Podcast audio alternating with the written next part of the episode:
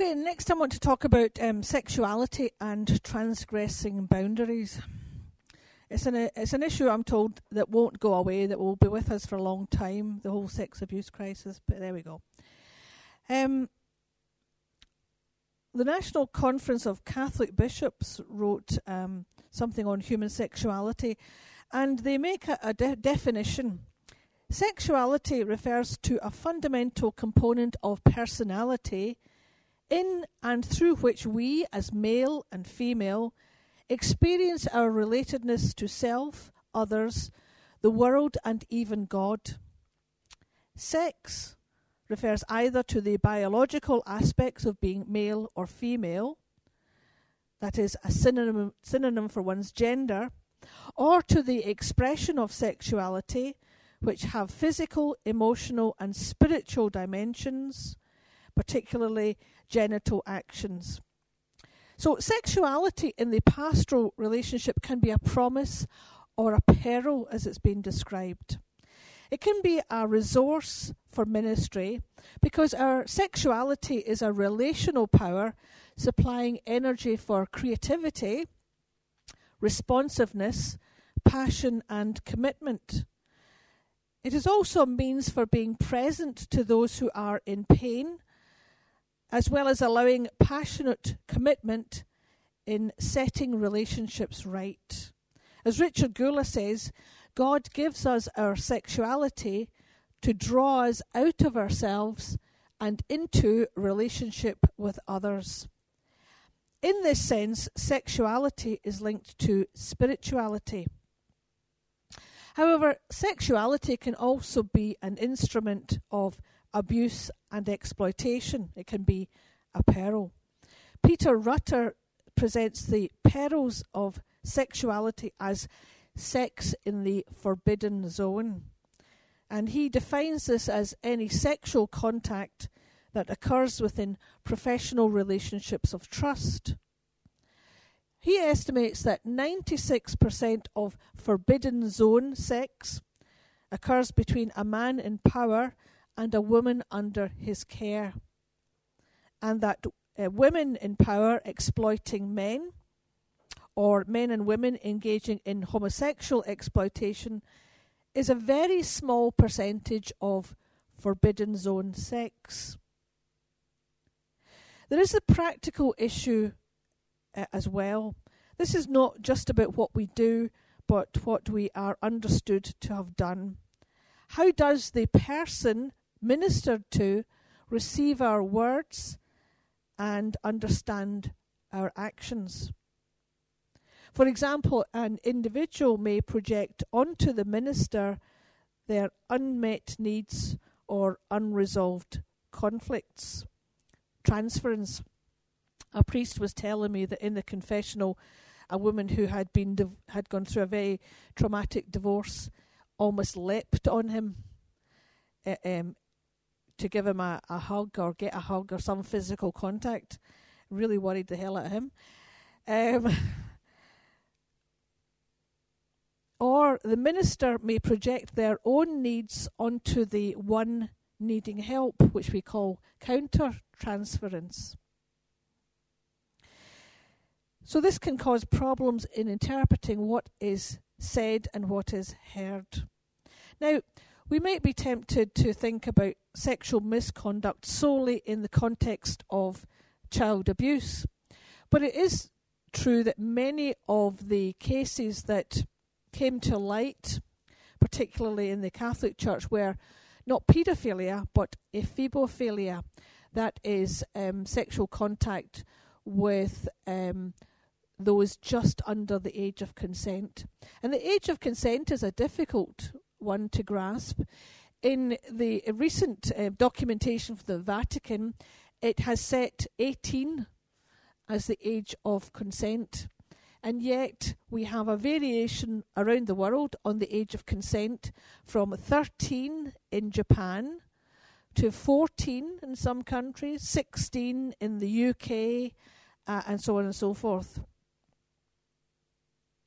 So, what do we? How do we talk about categories of misconduct?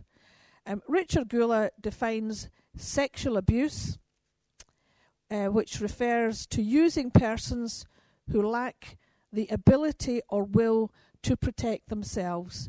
For example, a child, an older person, or a physically or emotionally disabled adult, using them for sexual stimulation by the one responsible for their care.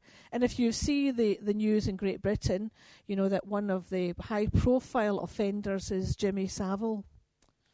And that's coming to light about what he got up to in the hospitals where he worked as a porter. Uh, so uh, Gula gives examples of such abuse, incest, paedophilia, rape, and molestation. And he says that there it's within this category that there is a group of activities involving sexual behaviours, activities, or events that are both abusive and prohibited by the law of the country.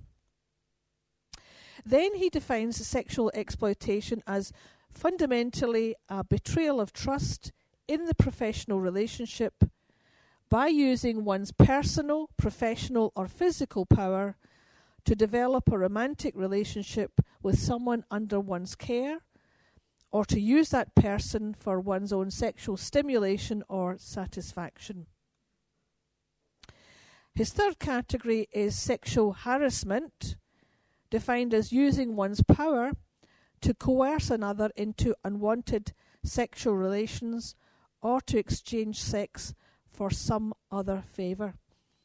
But he says it also involves creating an intimidating working environment through behaviour such as jokes, sexual innuendo, undesired physical contact, inappropriate comments about appearance, or unwelcome visual contact. So there's a lot to be said for custody of the eyes and not looking at anybody. Um, he also considers the need to distinguish good, confusing, or bad touch in pastoral ministry. When the perception of the recipient might be more determinative than the intention of the one giving the touch. Now, it is the case in the Roman Catholic Church, touch is considered part of some of the sacraments. You know, we have baptism, we have confirmation, when the bishop used to slap your cheek. You wouldn't dare try that now. You know, a light tap is all you get. Um, reconciliation, where it's been known that the priest puts their hands hands on your head. Uh, anointing of the sick, touch again. So touch has been seen part of the pastoral ministry. And one of the sad things about the whole sex abuse crisis is that many priests have become very wary about touching anybody, just in case it's perceived wrongly or or civil priests will never engage with children. And you know, you might think, "Oh, for heaven's sake!" But you can understand, uh, particularly when you know um, what happens when a false, even a false allegation is made, and the priest is um, moved out of his home, suspended from ministry, and often not given financial support. So it's a big deal. Why is sexual misconduct by clergy and ministers such an issue, and it's often referred to as a scandal uh, in the church. Well, a meaning is defined in the Catechism of the Catholic Church, which talks about scandal as an attitude or behaviour which leads another to do evil. The person who gives scandal becomes his neighbour's tempter. He, da- he dam- damages virtue and integrity. He may even draw his brother into spiritual death. Scandal is a grave offence if by deed or omission another is deliberately led into a grave offence. And one of the consequences of the sex abuse scandal is that many people have left the church. You know, I don't want to be part of that kind of institution where things like that happen and are covered up. And covering up is one of the other issues that we've had to face.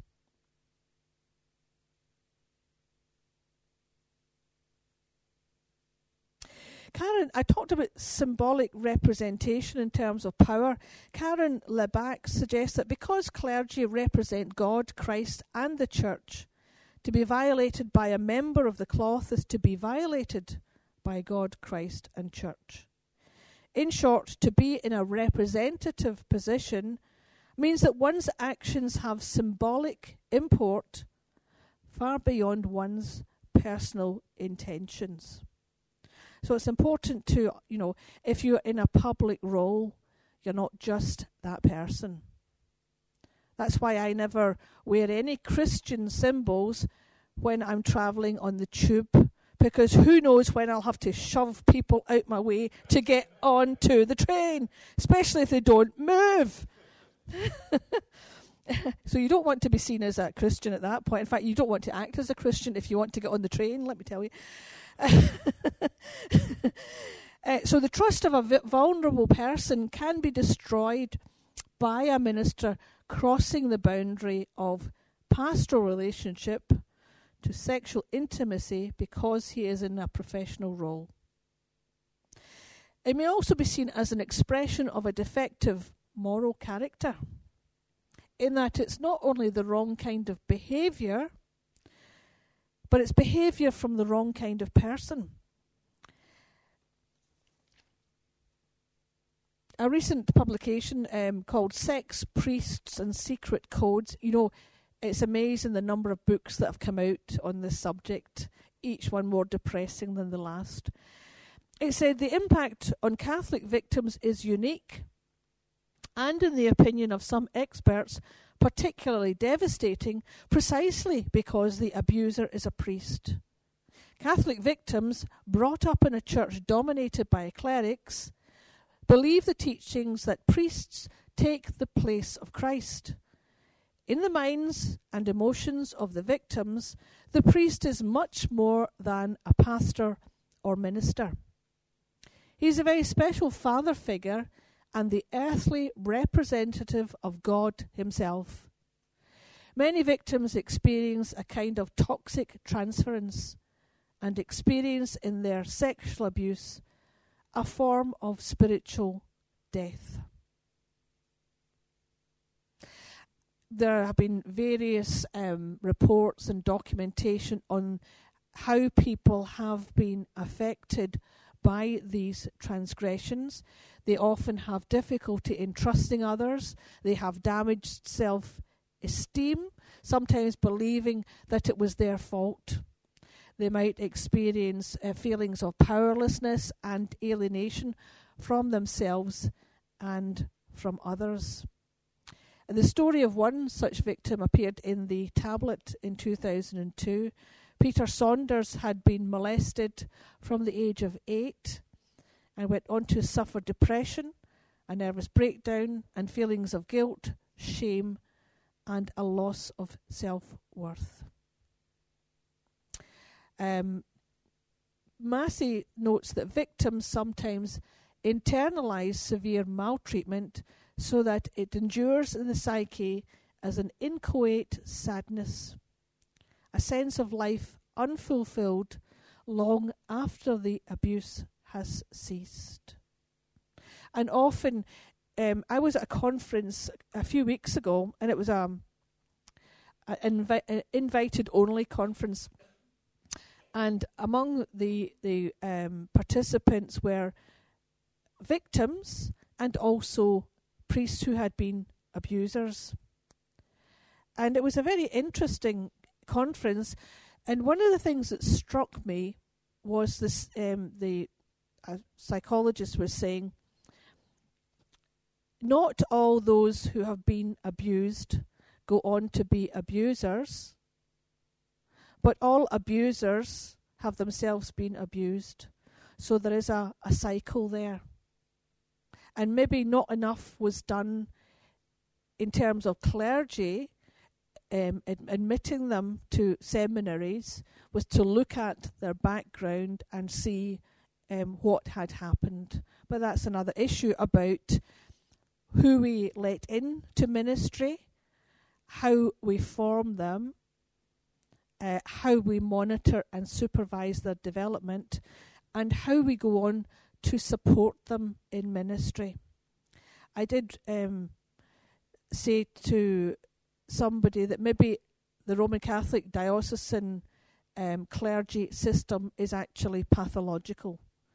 and because there is a lack of support, um, and people become men become very isolated, and we know that men on their own can be hopeless. They need somebody there, you know. Women are okay on their own; we can cope most of the time. uh, so, so there is this idea of um, it's not just um, something that happens in one generation; it can also have profound effects. So, what makes sex wrong in the context of a pastoral relationship, sexual abuse? It's an expression of a defective moral character. As I said, it's not the wrong. Ki- it's the wrong kind of behaviour. It's behaviour from the wrong kind of person. It violates the trust invested in the pastoral minister's professional role, and it's the abuse of power over the vulnerability of those seeking pastoral service. We have to watch out for transference, projecting um, our own issues onto others, counter uh, projecting the client's issues onto us, counter transference, projecting our issues onto the client, and dual relationships which can blur the boundaries. When I was looking at suggesting essay titles for my students, one of them was Does the hierarchical nature of the church encourage the abuse of power in pastoral ministry? The jury's still out on that one. And also, should there be a professional code of ethics for pastoral ministers? And it struck me um, when I was talking to the, the solicitors on Monday that one of the things that we have to face, the Roman Catholic Church has to face, is not just a code for clergy, it's for the numbers of lay people who are increasingly being involved in pastoral ministry. You know, um, not just from an insurance point of view to show that we've actually taken steps, but what is going to how can we lay out the boundaries, the expectations, and what kind of behaviour ex- is expected from pastoral ministers? So I'm just going to pause there, see if there are any comments, questions. Yes.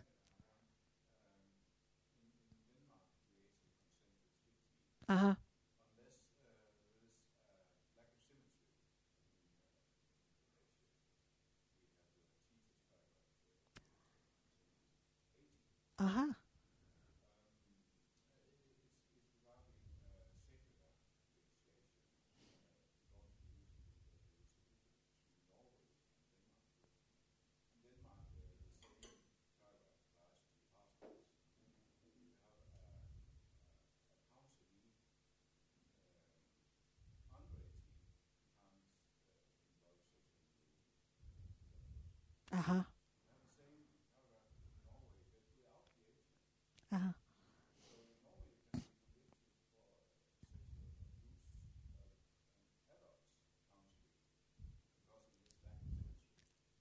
Excellent.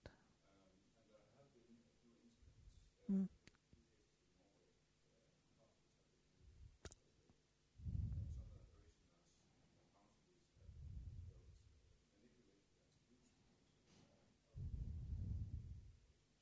Yes. Uh, I I think that um, well, clergy can't get involved, shouldn't get involved anyway because uh, they they they are celibate. Um, so that's that's definitely um, a crime in canonical terms if they did. Uh, and certainly new amendments to the Code of Canon Law have been brought in. Um, if they were engaging with somebody under the age of consent, that's clearly a crime, a civil crime. In, in you know, um, if if they're engaging with anybody over that age, it's a canonical issue, and um, they can be suspended or or dismissed. And there is almost like um, it's not quite a policy of zero tolerance, but you know things have become so much more tightened up. Um, that t- it's been taken seriously. But you see, um, I, I, suppose when you when you look at the situation, you you tend to think, well, um, there's a problem with the clergy, but most of the guys I know are fantastic. But there is, you know, there's been this core of people, um, God knows why they were let into the ministry, but um, who've been problematic. But generally, the majority of guys are fantastic, and and you have to keep it in context um, that the majority of uh, sexual abuse occurs, uh, child sexual abuse occurs in families. It's because of this idea of the symbolic representation, which which and also the fact that it appears to have been covered up, and that's the the big scandal. And um, I was reading in a book which was published from Australia called Potiphar's Wife, and it it talks about the idea, and I, I need to check this out because I'm not entirely convinced that it was in the 1917 Code of Canon Law that you could not go to the civil authorities. Bishops couldn't go to the civil authorities because they risked being excommunicated if they did. And it goes back to um, St. Robert Bellarmine, who said that the sheep cannot judge the shepherd. You know, so you couldn't refer um, uh, a cleric to the civil courts because you know the civil courts, you know, the sheep can't judge the shepherd, and I think there was still some kind of element of that, but that's drastically changed. And um, somebody told me a startling figure the other day about how much of the diocesan each diocesan budget is spent now on safeguarding. They take it so seriously that they're spending loads of money on the whole issue of safeguarding. Um, but I still think there are other things that need to be done in looking at the um, nature of the institution itself, um, attitudes towards the institution. It's very interesting that I was talking to a group of seminarians a few years ago. I was just asking them for their opinion on formation, and, and one of them put in his questionnaire, uh, I'm just keeping my mouth shut until I'm ordained. And I thought, now that's interesting because in any healthy institution, you should be able to speak out and say, I don't agree with this. The fact that you feel you have to keep quiet until you're ordained, to me, is not a healthy sign. Because I think one of the, the hallmarks of the maturity of an institution can it take loyal opposition? Um, we sometimes in other people would call it dissent, but can we take loyal opposition? Um, so so that's a, a question.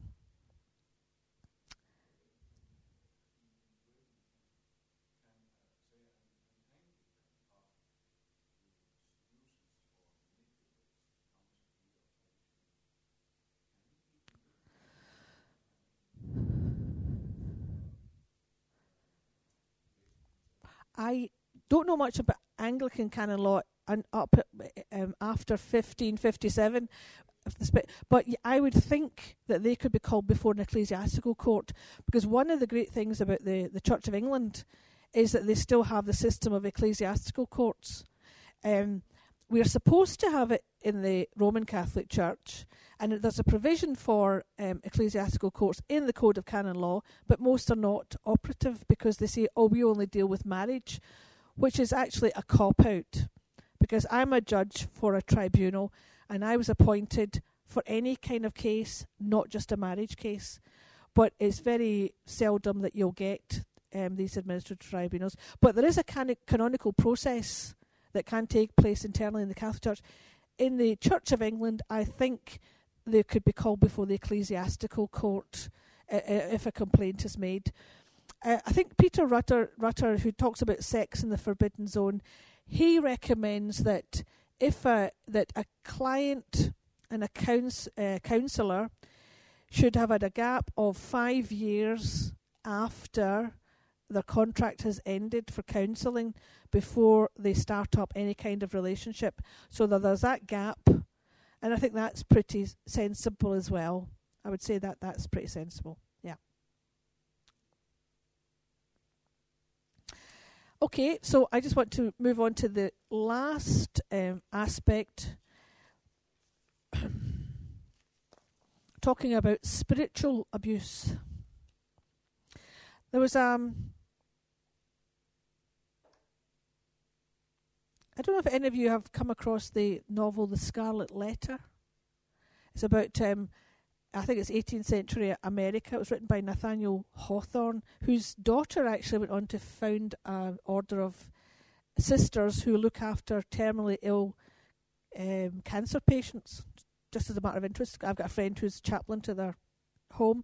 Anyway, um, the um, the Hester Prynne, I think her name was, was caught in adultery and had to wear a great big scarlet A, branding her as a an adulteress, so that the community would know, you know, she had sinned, type thing. Um, there are other sort of accounts. Uh, the Fundamentalist Church of Latter Day Saints. Anything by those is a great read. It's very interesting. About they were a breakaway from the the run of the the main mainstream um, Church of Latter Day Saints Mormons. Um, and very, very had issues about power, the abuse of power, the suppression of women, uh, polygamy, um, marrying young women to old men, um, marrying um, loads of women to the one man, or taking his wife away, and so on and so on.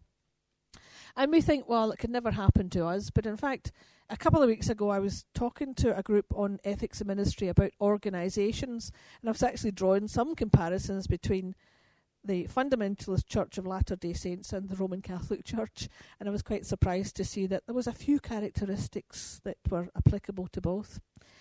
But we can talk about types of leadership, for example, um, behaviour towards members, behaviour towards the wider world, and behaviour towards those who leave. So, in terms of types of leadership, we can pick out certain characteristics like absolute authority. No one is allowed to question them. There is something in the Code of Canon Law which says there is no recourse against the Pope. Interesting one, that. I don't think anybody's tried it anyway, but and uh, you know, as Francis is such a a lovely guy, who would want to go against him? He's lovely, lovely, lovely. I wish we could clone him, you know. Um, there's no real accountability of the leadership to the corporate body.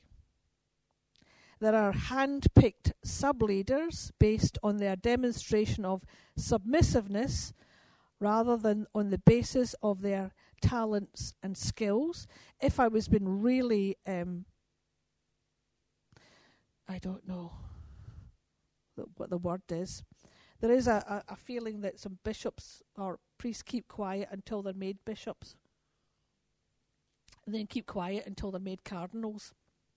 And then, after the age of 80, when they have to retire, then they speak out. there have been a few of them.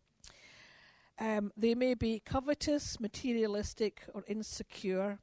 I'm saying nothing about Bishop Bling in Germany, the one with the who spent millions on his house and had gold bath taps. Uh, behaviour towards members, uh, there may be pervasive abuse and misuse of authority in personal dealings with members, or um, inordinate instances of church discipline, financial exploitation and enslavement of the members. Does that refer to church taxes? There's a big issue in uh, Germany. Uh, of course, at the moment, with a lot of Roman Catholics saying we don't, we don't want to pay the church tax, they have to to, to go to the High Court to um, get their names taken off the the roll for being Catholics. And the bishop now has said, well, you're excommunicated, so you can't come to the sacraments. But in fact, that's not a penalty in the Code of Canon Law. So he's imposing a, a penalty that's not there, not applicable. But then at the same time, if you know the Eagles song, Hotel California, the Roman Catholic Church is like the Hotel California. You can check out at any time, but you can never leave. So, so there is an issue about the whole financial um, issue. Um, and also, the behaviour of, of members might involve inducing shame and toxic guilt. In terms of behaviour towards the wider world, there's an inordinate attention to maintaining the public image of the ministry and a sense of isolationism, corporate and individual. That was one of the things about the Fundamentalist Church of Latter day Saints. Uh, that they were very um, wary of contact with outsiders who might discover that they were living polygamously and so on and so forth. And then there's behaviour towards those who leave. They are excommunicated, isolated. Um, they leave the group under a cloud of manufactured suspicion, shame and slander, and also departing members may suffer from emotional stress or post traumatic stress disorder. But those are the sort of outliers, if you like, of characteristics of spiritual abuse. We might be able to identify within our own ecclesial communities some aspects of that. But I think it is important to think about and also to think about myself as a pastoral minister. How do I come across in terms of exercising my authority? Is it my way or the highway? Um, how do I deal with members of my church? How do I behave towards the wider world? Is it an attitude of suspicion or isolationism? And what about people who leave? So those are the outliers, those are the extreme cases. But if we're realistic, certainly within the Roman Catholic Church, and in terms of the books that have been written on the whole sex abuse crisis, I can certainly see elements present there. Okay. Um, are there any questions, comments on any of the, the issues that um, I've raised? Maybe talk to your neighbour for a minute or so just to see if there's anything. Keep it down to a dull roar.